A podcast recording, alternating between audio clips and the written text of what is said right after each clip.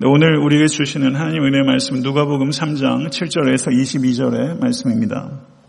요한이 세례받으러 나오는 무리에게 이르되 독사의 자식들아 누가 너희에게 일러 장차 올 진노를 피하라 하더냐 그러므로 회개에 합당한 열매를 맺고 속으로 아브라함이 우리 조상이라 말하지 말라. 내가 너희에게 이르노니 하나님이 능히 이 돌들로도 아브라함의 자손이 되게 하시리라. 이미 도끼가 나무 뿌리에 놓였으니 좋은 열매 맺지 아니하는 나무마다 찍혀 불에 던져지리라. 무리가 물어 이르되 그러면 우리가 무엇을 하리이까? 대답하여 이르되 옷 두 벌 있는 자는 옷 없는 자에게 나눠 줄 것이요 먹을 것이 있는 자도 그렇게 할 것이니라 하고 세리들도 세례를 받고자 하여 와서 이르되 선생이여 우리는 무엇을 하리까 하매 이르되 부가 된 것 외에는 거두지 말라 하고 군인들도 물어 이르되 우리는 무엇을 하리까 하매 이르되 사람에게서 강탈하지 말며 거짓으로 고발하지 말고 받는 금료를 족한 줄로 알라 하니라. 백성들이 바라고 기다림으로 모든 사람들이 요한을 혹 그리스도신가 심중에 생각하니 요한이 모든 사람에게 대답하여 이르되 나는 물로 너희에게 세례를 베풀거니와 나보다 능력이 많으시니가 오시나니 나는 그의 신발끈을 풀기도 감당하지 못하겠노라. 그는 성령과 불로 너희에게 세례를 베푸실 것이요. 손에 키를 들고 자기의 타작마당을 정하게 하사 알곡은 모아 곳간에 들이고 죽정이는 꺼지지 않는 불에 태우시리라. 또 그 밖에 여러 가지로 권하여 백성에게 좋은 소식을 전하였으나 분봉왕 헤롯은 그의 동생의 아내 헤로디아의 일과 또 자기가 행한 모든 악한 일로 말미암아 요한에게 책망을 받고 그 위에 한 가지 악을 더하여 요한을 옥에 가두니라. 백성이 다 세례를 받을 새 예수도 세례를 받으시고 기도하실 때 하늘이 열리며 성령이 비둘기 같은 형체로 그의 위에 강림하시더니 하늘로부터 소리가 나기를 너는 내 사랑하는 아들이라 내가 너를 기뻐하노라 하시니라. 아멘. 하나님의 말씀입니다. 네, 오늘 본 말씀, 그 누가복음 3장 7절에서 22절의 말씀을 보시면 어, 세례 요한의 설교의 메시지와 세례 요한의 투옥과 어, 그리고 세례 요한으로부터 예수님께서 세례 받으신 이야기들이 연속적으로 기록되어 있습니다. 어, 세례 요한의 설교가 7절부터 17절까지 비교적 긴 지면을 할애해서 기록되고 있는 것을 우리가 볼 수 있습니다. 그런데 세례 요한의 설교는 세 부분으로 나누어집니다. 7절부터 9절까지를 보게 되면 종말론적 설교라고 할 수 있습니다.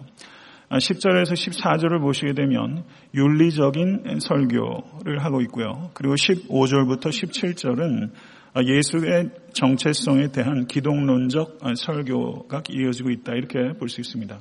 종말론적 설교, 윤리적 설교, 기독론적 설교. 그러니까 설교의 요체가 무엇이어야 하는가에 대해서 가르침을 주고 있다. 이렇게 이해할 수 있겠습니다. 세례 요한의 설교를 이제 소개하면서 누가가 뭐라고 말을 하냐면 7절을 보시면 요한이 세례 받으러 나오는 무리에게 이르되라고 시작하고 있습니다. 여기에서 이르되라고 번역되고 있는 성경 언어가 imperfect 시제입니다. 이것을 우리 문법적으로 이야기할 때 미완료 시제 이렇게 이야기를 하는데요. 이것은 그 일회적인 행동이 아니라 반복적인 행동을 뜻할 수 있다는 것입니다. 그러므로 오늘 설교의 이 내용들은 독사의 자식들아 벌써 설교의 시작부터가 어마어마하게 시작하고 있거든요. 그 내용도 역시 듣기가 매우 곤혹스러운 내용들입니다. 이것에 대해서 세례 요한은 지속적으로 가르쳐 왔다. 라는 것을 우리가 볼 수 있는 것이죠. 독사의 자식들아, 자신에게 세례를 받으러 왔다는 것은 세례 요한에게 호감을 가지고 있다는 것입니다. 적어도. 그리고 세례 요한의 권위를 인정하는 사람들이에요. 적대적인 사람들이 아니라는 것입니다. 그럼에도 불구하고 세례 요한이 그들에게 독사의 자식들아 라고 불렀다는 것입니다. 이것은 평생 들어보기 어려운 말일 수 있을 만큼 당혹스러운 이야기입니다. 그런데도 불구하고 세례 요한이 회중들을 향하여 독사의 자식들아라고 부른 것은 여기에는 분명한 세례 요한의 의도가 있는 것이고 그리고 대단한 용기가 있어야만 말할 수 있는 그런 호칭으로 세례 요한이 설교를 시작하고 있는 것입니다. 이것을 통해서 우리가 볼 수 있는 것은 세례 요한은 인기에 연연하는 사람이 결코 아니라는 것입니다. 세례 요한은 인기가 아니라 진리에 입각한 사람이었습니다. 자신의 안위를 안중에 두는 사람이 아니라 사람들의 영혼에 관심을 가지고 있던 사람입니다.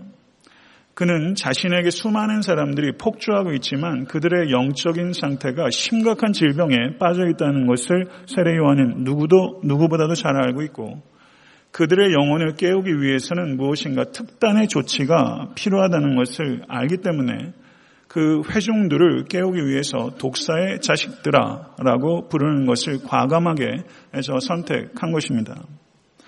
그의 설교의 주제는 누가 너에게 일러 장차 올 진노를 피하라 하더냐 라고 말하는 것을 볼 때 세례 요한의 설교의 주제는 하나님의 진노라는 것을 우리가 볼 수 있습니다. 누가 너희에게 일러 장차 올 진노를 피하라 하더냐 이것은 그 ironic question입니다. rhetorical question이에요. 이건 수사적인 질문이고 반어적인 질문입니다. 그래서 세례 요한은 너에게 나, 너희들이 나에게 이렇게 폭주하고 있는데 너희들의 진정한 의도는 무엇이냐? 이렇게 세례 요한은 회중에게 날카롭게 질문하고 있는 것입니다. 그리고 이스라엘 백성들이 가지고 있는 통념을 송두리째 박살냅니다. 아브라함이 우리 조상이라 말하지 말라. 내가 너에게 이르노니 하나님이 능히 이 돌들로도 아브라함의 자손이 되게 하시리라. 세례 요한은 이스라엘 백성들이 이스라엘 사람이면 구원을 받게 된다라는 혈통이 이스라엘 사람이면 100% 안전하다고 하는 이스라엘 백성들의 통념을 산산조각 내고 있는 것입니다. 이것은 인기 떨어지는 것을 각오하는 설교입니다. 인기 떨어지는 것을 각오하는 정도가 아니라 이 설교 때문에 자기가 매우 위험해지는 것을 각오하는 설교입니다. 예수님께서도 그렇게 설교하셨습니다. 요한복음 8장 37절에서 38절의 말씀을 보시면 나도 너희가 아브라함의 자손인 줄 아노라. 그러나 내 말이 너희 안에 있을 곳이 없으므로 나를 죽이려 하는도다. 나는 내 아버지에게서 본 것을 말하고 너희는 너희 아버지에게서 들은 것을 행하느니라. 대답하여 이르되 우리 아버지는 아브라함이라 하니 예수께서 이르시되 너희가 아브라함의 자손이면 아브라함의 행한 일들을 할 것이오늘 지금 하나님께 들은 진리를 너희에게 말하는 사람이 나를 죽이려 하는도다. 아브라함은 이렇게 하지 아니하였느니라. 예수님의 설교는 인기에 영업하는 설교가 아니었습니다. 예수님께서 이스라엘 백성들이 아브라함의 자손이라는 것을 인정하셨어요. 혈통으로는 아브라함의 자손입니다. 그러나 영적으로는 아브라함의 자손이 아니라는 것을 명백하게 드러내신 것입니다. 급기야 요한복음 8장 44절을 보시면 너희는 너희 아비 마귀에게서 났으니 너희 아비의 욕심을 너희도 행하고자 하느니라. 라고 말하면서 예수님께서 한 걸음 더 나가셨습니다. 혈통으로 이스라엘 백성이라고 해도 아브라함의 자손이 아닐 수 있다는 것과 하나님의 말씀을 대언하는 나를 받아들이지 않는 너희들은 마귀의 자식이다 라고 말하면서 예수께서는 더 나아신 것입니다. 성도 여러분, 예수님께서는 아브라함의 자손이면 아브라함의 행위를 한다고 가리키셨습니다. 이 말씀의 요지는 그 사람의 행위를 보면 그 사람이 하나님의 자녀인지 마귀의 자녀인지 알 수 있다는 뜻입니다. 믿으십니까? 예수님의 말씀입니다. 구약 성경의 이야기가 아니에요. 구약 성경에도 동일한 걸 이야기하고 있어요. 예수님께서는 그 사람의 행위를 보면 이 사람이 하나님의 자녀인지 마귀의 자녀인지 알 수 있다고 말씀하신 것입니다. 그렇다면 여러분의 행위는 하나님의 자녀다운 행위입니까? 이것을 우리가 물어야 되는 것이죠. 성도 여러분, 이 자리에 있는 어느 누구도 자신의 행위로 구원 얻은 사람 없습니다. 믿으시면 아멘 하세요. 어느 누구도 자신의 행위로 구원할 수 없, 구원받을 수 없습니다. 그러나 행함으로 입증되지 않는 믿음은 구원받을 수 있는 믿음이 아닙니다. 믿음은 반드시 행함으로 입증되는 것입니다. 만약에 여러분의 믿음이 여러분의 행위로 다소나마 입증되지 않는다면 그것은 거짓입니다. 그 믿음으로 구원 얻지 못합니다. 그러므로 행위와 믿음 그리고 구원의 관계는 무엇인가? 행함은 구원을 받기 위한 공로가 아니라 구원받았다는 표지입니다. 이것을 기억하실 수 있게 간절히 바랍니다. 행위는 구원을 받기 위한 공로가 아니라 메리트가 아니라 구원받았다는 표지, 마크입니다. 이것을 명확하게 기억하세요. 이게 M으로 시작하는 두 단어를 기억하세요. 행위는 구원을 받기 위한 공로, 메리트가 아니라 구원받은 성도임을 입증하는 마크예요. 이 마크가 여러분의 삶 가운데 있으실 수 있게 되기를 우리 주 예수 그리스도 이름으로 간절히 축원합니다. 그러면 구원받았다는 것을 입증하는 행위는 어떤 행위인가? 그것은 완벽한 행위가 아닙니다. 이 자리에 어느 누구의 행위가 완벽할 수 있습니까? 구원받았다는 것을 입증한 행위는 완벽한 행위가 아니라 변화된 행위입니다. 예수를 믿기 이전과 예수를 믿은 후에 여러분의 행동이 변화되었는가? 만약에 예수를 믿는다 하면서도 하나도 그 말과 태도와 행실에 변화가 없다면 그 믿음은 참으로 기괴한 믿음입니다. 예수께서 그것을 말씀하고 있는 것입니다. 성도 여러분, 3일 예배에 나오신 여러분들을 진심으로 축복하고 싶습니다. 성도 여러분, 그렇지만 여러분들 어떤 설교를 듣기를 원하십니까? 이사야서 30장 10절의 말씀을 보면 이렇게 말합니다. 그들이 선견자들에게 이르기를 선견하지 말라.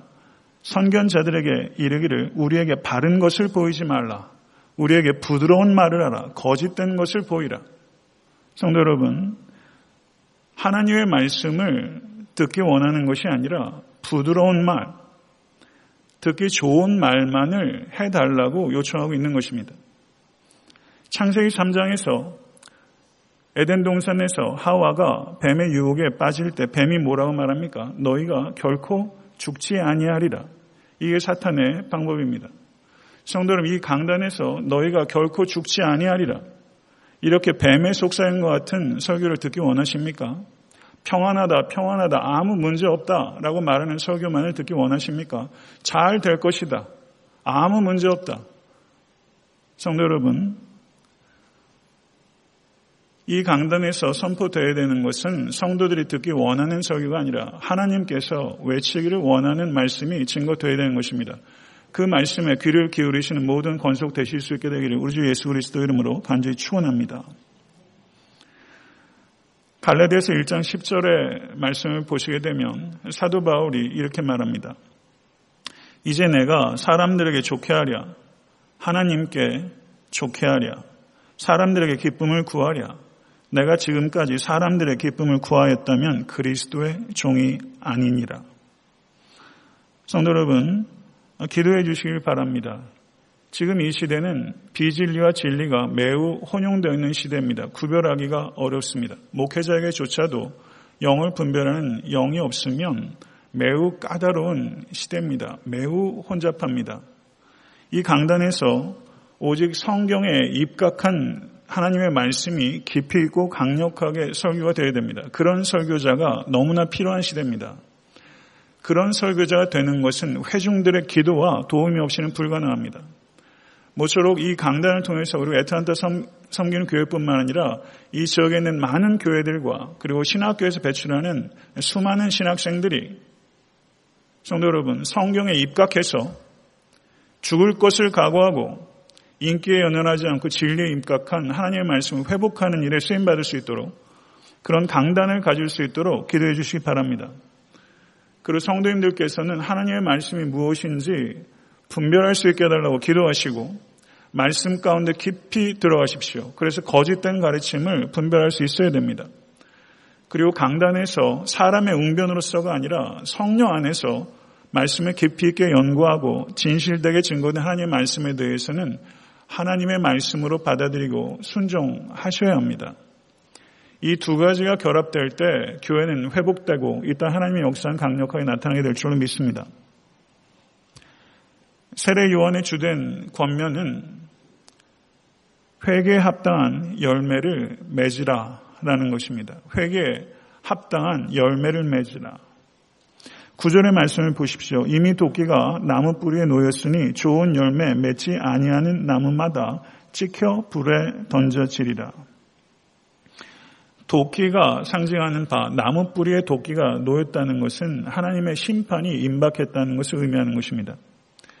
회개에 합당한 열매를 맺어야 되는 이유는 하나님께서 심판하실 것이기 때문입니다. 그리고 그 심판이 매우 임박했기 때문에 회개에 합당한 열매를 맺으라고 세례 요한이 요청하고 있는 것입니다. 기독교의 윤리는 종말론적 윤리입니다. 10편 37편 1절과 2절을 보시면 이렇게 말씀합니다. 행한 자를 인하여 불평하지 말며 불의를 행하는 자를 투기하지 말지어다. 저희는 풀과 같이 속히 배임을 볼 것이며 푸른 채소같이 쇠잔할 것임이로다. 믿으십니까? 마태복음 25장 32절에서 34절의 말씀은 성도님께서 읽기 잘 하시는 말씀입니다.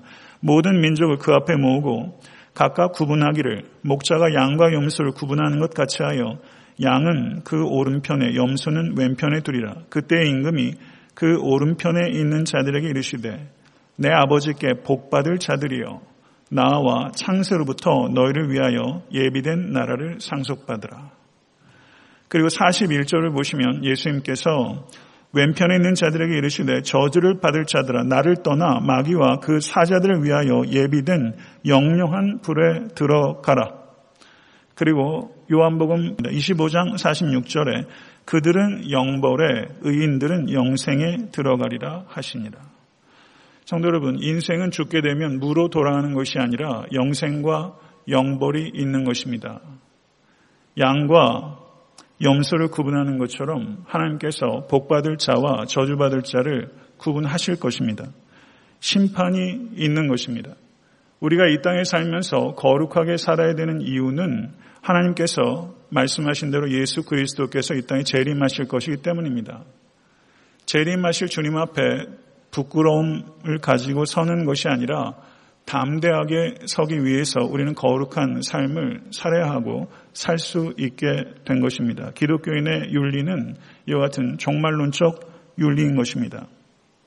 성도 여러분, 자식이 친부모를 닮는 것은 너무나 당연스러운 일입니다.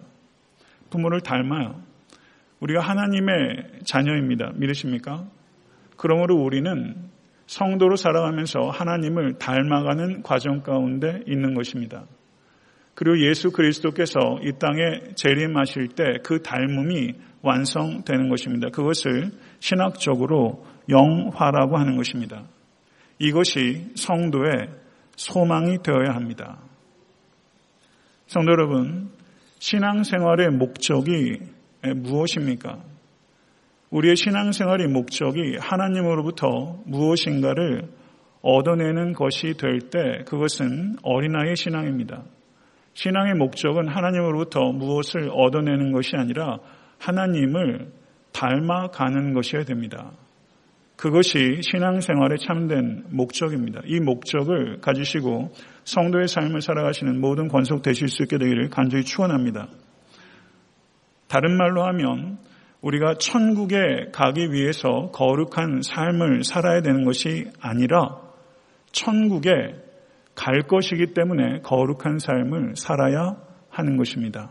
믿으십니까?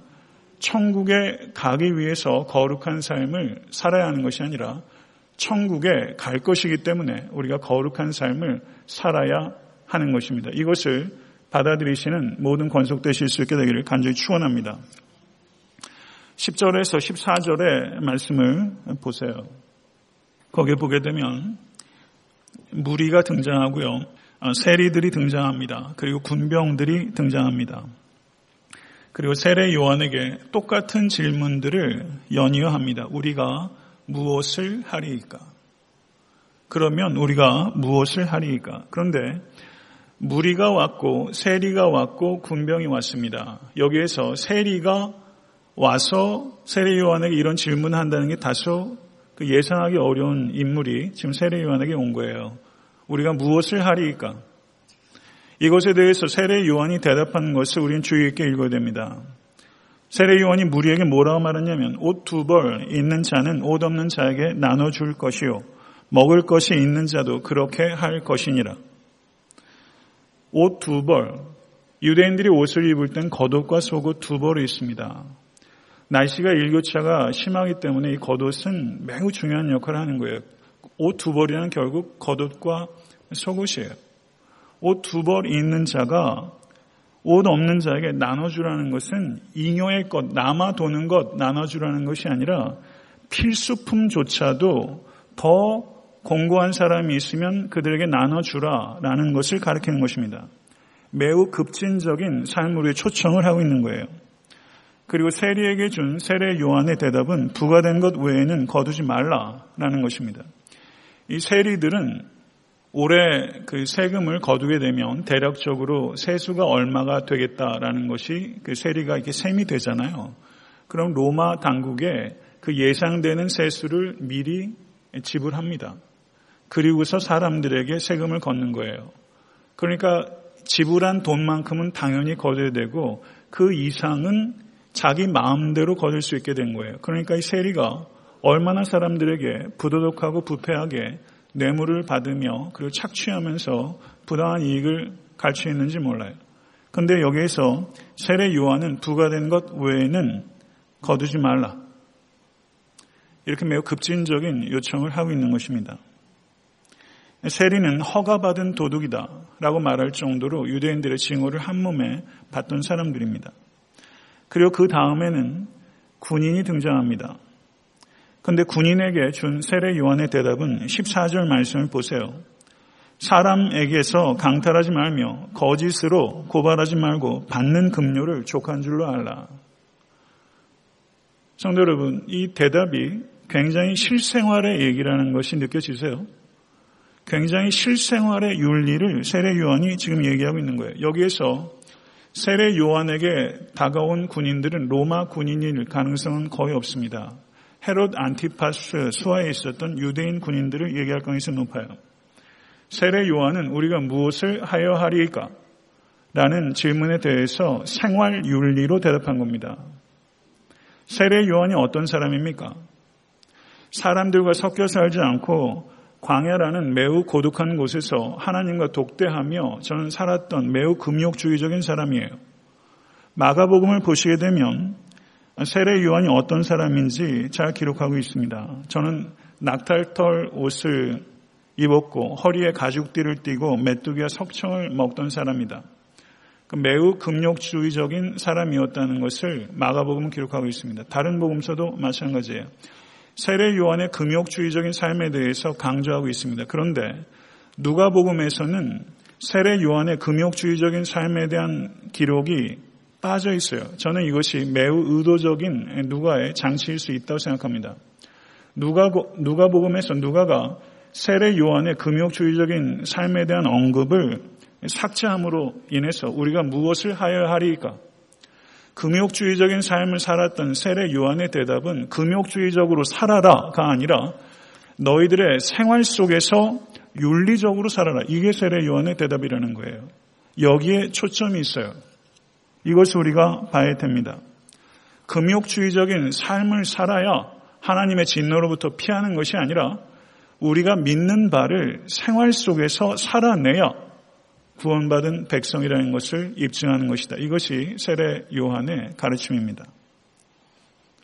성도 여러분, 우린 열매가 없는 종교 생활에 환멸을 느껴야 됩니다. 열매가 없는 종교 생활은 백해의 무익이 아닙니다.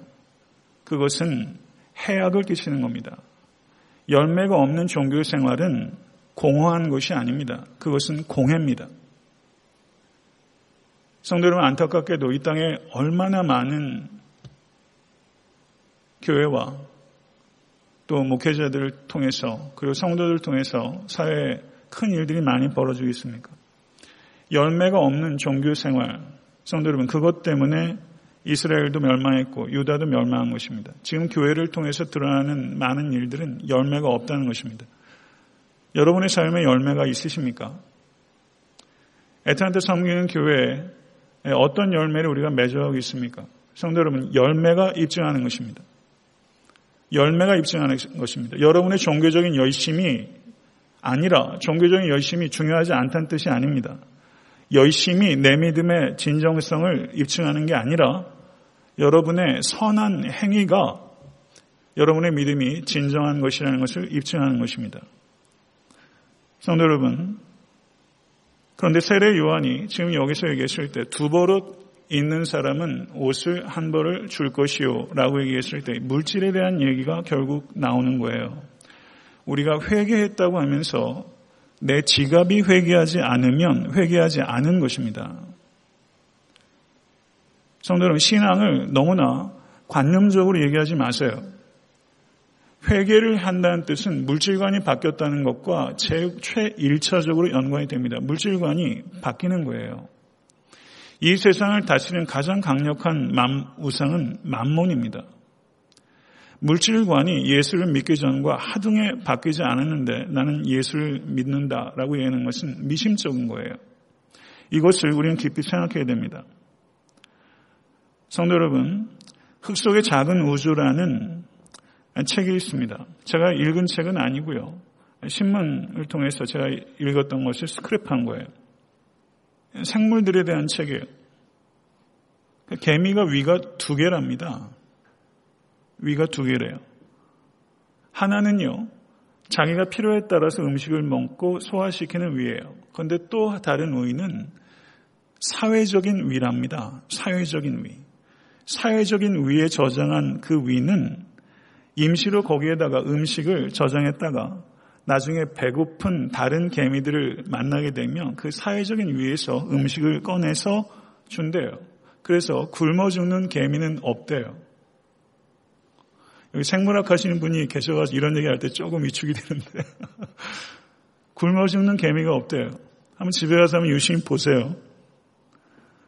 개미는 굶어 죽지 않는데 왜 사람은 굶어 죽는 거예요?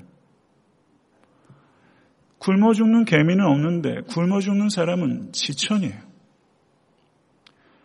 예수 그리스도께서 광야에서 목자 없는 양같이 유리 방황하는 이스라엘 백성들을 보면서 불쌍하다고 하셨어요. 그리고 여러 가지로 가르치셨어요. 그리고 뭐라고 말하냐면 휴메이스 내가 너희가 먹을 것을 주라. 너희가 먹을 것을 주라. 이게 제자들에게 향한 예수 그리스도의 가르침인데 그 가르침은 교회를 향한 당부예요. 너희가 먹을 것을 주라. 교회가 사회적인 위를 가져야 된다는 뜻입니다. 에탄타 섬기는 교회는 위장이 두 개여야 돼요. 사회적인 위가 있어야 돼요. 우리가 우리들끼리만 좋자고, 우리들끼리만 먹자고, 우리들끼리만 예배 지르자고, 우리들끼리만 뭐 하자고, 소화하는 위만 가져서는 안 돼요. 에탄타 섬기는 교회는 사회적인 위를 가져야 돼요. 이 위가 더 커져야 합니다. 지난주에 교회에서 바자회를 했어요. 근데 수익금이 5,387불 순수익금이 모였어요. 그리고 지난주에 그 아마존 선교센터 지원하는 특별 헌금을 드렸습니다. 8,182불이 들어졌어요.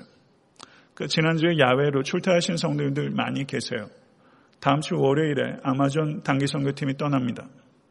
그때 다 현금으로 가져와서 전액 드릴 거예요. 현재까지 14,200불 20전이 모여진 거예요. 주일에도 지난주 동참하시 못하신 분들 참여하실 수 있다고 보고 대략 한 15,000불 정도의 돈이 사회적 위에 모인 거죠. 저는 정말 감사해요. 정말 감사하고 저는 그런 의미에서 참 행복한 목사라고 생각합니다. 이 일들을 통해서 뭐 작년에도 그렇고 뭐 여러 가지로 성탐원금도 저희가 다 12,000불 여불, 지금 8,000불은 집행이 결정됐습니다. 파라과에 있는 고아들에게 보내기로 했고 4,000불은 이 귀넷 카운티에 있는 교육기관에 그 이민자 자녀들 중에서 제대로 교육 혜택을 받지 못하는 자녀들에게 보내기로 했고 그리고 지금 교회 구제 선교로 잡혀 있는 20여만 불의 교회 예산을 통해서 구제하는 일들은 개인적으로 보내는 건 철저하게 비밀로 하고 있고 기관이나 뭐 이렇게 저희들이 어떤 단체를 통해서 하는 것은 저희가 밝힐 수 있다고 생각하지만 아직 성도님들께 말씀드리고 있을 기회는 별로 없었습니다. 작년과 재작년에도 저희가 각 목장에 500불씩 지원해서 각각 만 불이 넘는 돈을 저희가 교회 차원에서 이렇게 잘 발견이 되지 않는 분들 돕도록 그렇게 될 거예요. 이 모양 저 모양으로 그게 최선인지는 모르겠으나 저희들이 무엇인가 교회가 사회적 위를 가져보려고 몸부림을 치고 있는 거예요. 많은 돈이 가야 되는 것, 양 중요합니다. 버겁도록 가야 돼요. 그러나 그 돈이 잘 가야 돼요. 이 두 가지를 더 조화롭고 성숙하게 하기 위해서 지금 많이 씨름하고 있어요. 기도하고 있고. 그리고 보다 근본적인 대책들을 만들어내는 공동체적인 이상을 실현하기 위해서 많이 각고의 노력을 하고 있습니다. 저는 열매가 지금도 다수관에 있다고 생각하고 앞으로도 있을 거라고 생각합니다. 그리고 연약한 교회, 개척교회 섬김이라고 저희들이 말을 하면서 지금 네 분이 지원하셨어요. 저는 매우 감사하고 또 기쁘게 생각합니다. 행복한 목회라고 생각해요. 성도 여러분, 정말 우리가 사회적 위를 가져야 됩니다. 예, 저는 애타한다 섬기는 교회가 정말 튼실한 사회적 위를 가지고 배고픈 이웃과 배고픈 교회와 그리고 열방을 향해서 아낌없이 물질을 내어보내는 교회. 그 자기 도취와 자기 만족이 아니라 사람은 생각보다 훨씬 교묘하게 악합니다. 내가 하는 선한 행위를 통해서 사랑이 없이 할수 있어요. 그것에 대해서 우리는 경각심을 가지고 우리의 사랑이 표현되는 방식으로 그 물질을 보낼 수 있게 되기를 간절히 바랍니다. 세례 요한의 영향력은 매우 컸습니다. 조세프스란 역사책에 실제 세례 요한의 이름이 명시되어 있을 정도로 성경 밖에 세례 요한이 어떤 사람이었는지, 그가 무엇을 증거했는지, 왜 헤롯에게 미움을 받았는지 기록되어 있을 정도로 이 사람은 영향력이 큰 사람이었어요. 마가복음 1장 5절을 보시면 온 유대 지방과 예루살렘 사람이 다 나아가 라고 다소 과장하고 있습니다. 그러나 매우 영향력이 컸어요. 그러자 사람들이 생각하기 시작했어요. 이 사람이 혹시 이스라엘이 기다렸던 그리스도가 아닌가? 그랬더니 세례 요한을 시기하는 사람들이 나왔습니다. 기득권층들이 세례 요한을 경계하기 시작했어요. 그래서 그리스도인가 물었습니다. 그랬더니 세례 요한이 뭐라 말하냐면 나는 그리스도도 아니요 엘리야도 아니고 선지자도 아니라 나는 광야에서 외치는 보이스다. 나는 광야에서 외치는 소리다. 그 말은 나는 아무것도 아니다. 나는 아무것도 아니다. 나는 다만 소리일 뿐이다. 이게 세례 요한의 이야기였어요. 그리고 뭐라고 말하냐면 나는 물로 너희에게 세례를 베풀거니와 나보다 능력이 많으신 이가 오시나니 나는 그의 신발끈을 풀기도 감당하지 못하겠노라. 그는 성령과 불로 너에게 세례를 베푸실 것이요. 유대인들 종은 주인에게 제가 읽은 바로는 유대인의 종은요, 유대인 주인에게 신발끈을 매는 일들은 하지 않았다고 합니다. 신발끈을 매는 일들은 이방의 종이나 이렇게 주어졌던 일 같아요. 그런데 그 일조차 나는 하기에 부족한 사람이다. 라고 세례 요한은 자기를 한없이 낮추고 있는 것입니다. 이것은 립 서비스가 아니에요. 말로 부리는 겸양이 아닙니다. 말은 겸손하게 하면서 속에는 교만 덩어리가 있는 일들이 얼마나 많은지 몰라요. 세례 요한은 진실로 자기를 낮추고 있습니다. 목회적으로 어마어마한 성공을 거뒀지만 그것 때문에 세례 요한이 교만해지지 않았습니다. 여러분의 성공 때문에 교만해지지 않도록 항상 깨어 있으실 수 있기를 간절히 축원합니다. 그는 아닌 것은 아니라고 말하는 사람이에요. 그리고 자기 정체성에 대해서 명확하게 알았어요. 나는 광야에서 외치는 소리다. 나는 그리스도도 아니고 엘리야도 아니고 선지자도 아니라 아닌 것을 아니라고 말하고 그런 것을 그런다고 말하는 것 쉽지 않습니다. 세례 요한은 그렇게 말했던 사람이에요. 그리고 뭐라고 말하냐면 신부를 취하는 자는 신랑이나 서서 신랑의 음성을 듣는 친구가 크게 기뻐하느니 나는 이러한 기쁨이 충만하였노라. 그는 흥하여 하겠고 나는 쇠하여 하리라. 성도 여러분, 그는 흥하여 되겠고 나는 쇠어야 하리라. 이런 각오로 목회하는 목회자 만나보셨어요? 철저하게 자기를 가리는 사람. 나는 쇠어야 하리라. 이런 각오로 사역하시는 분 만나보셨습니까?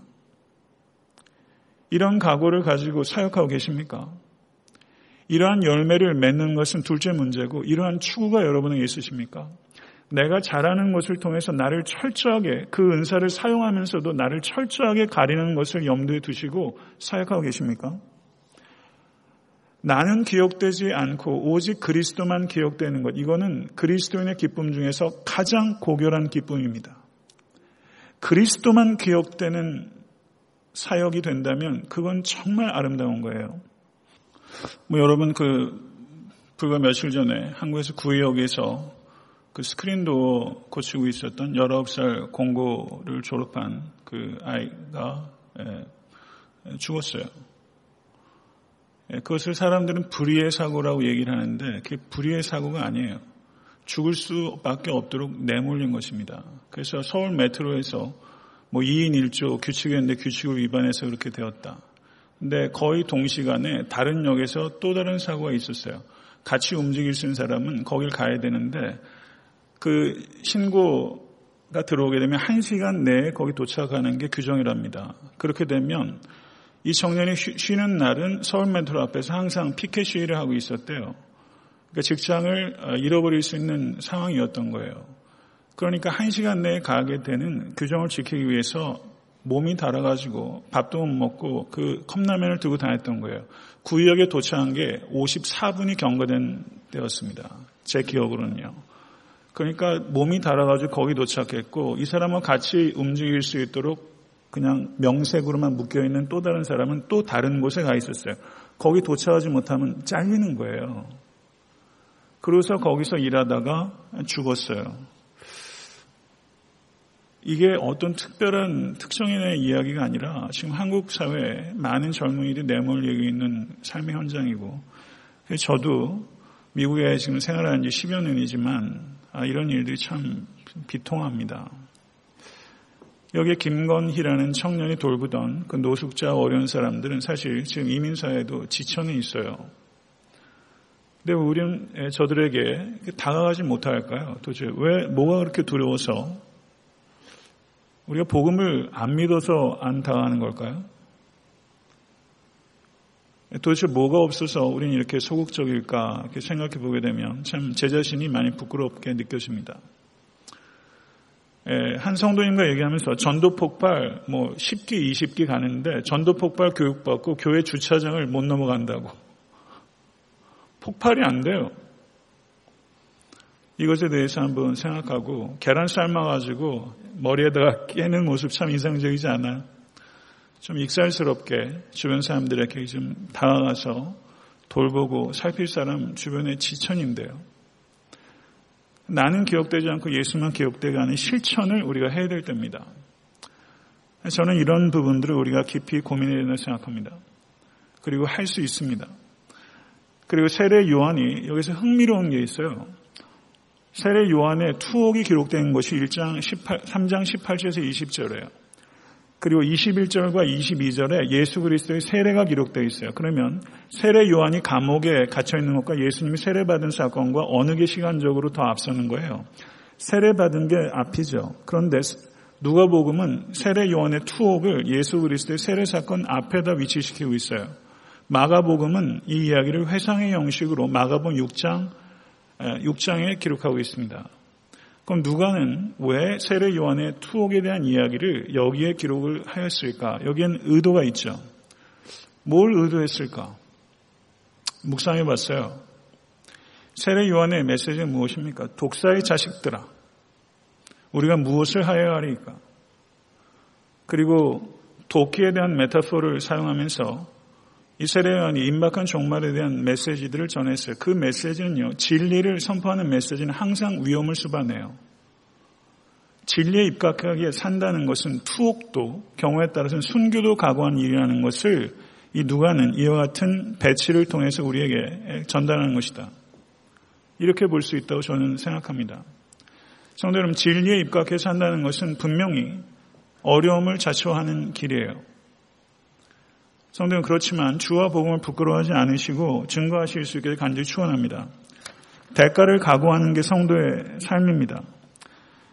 21절과 22절에 예수님의 세례에 대한 이야기가 기록되어 있습니다. 길게 말하지는 않겠습니다. 예수 그리스도의 세례는 세례라는 것은 죄를 씻는 것과 연관되는 종교적인 예식입니다.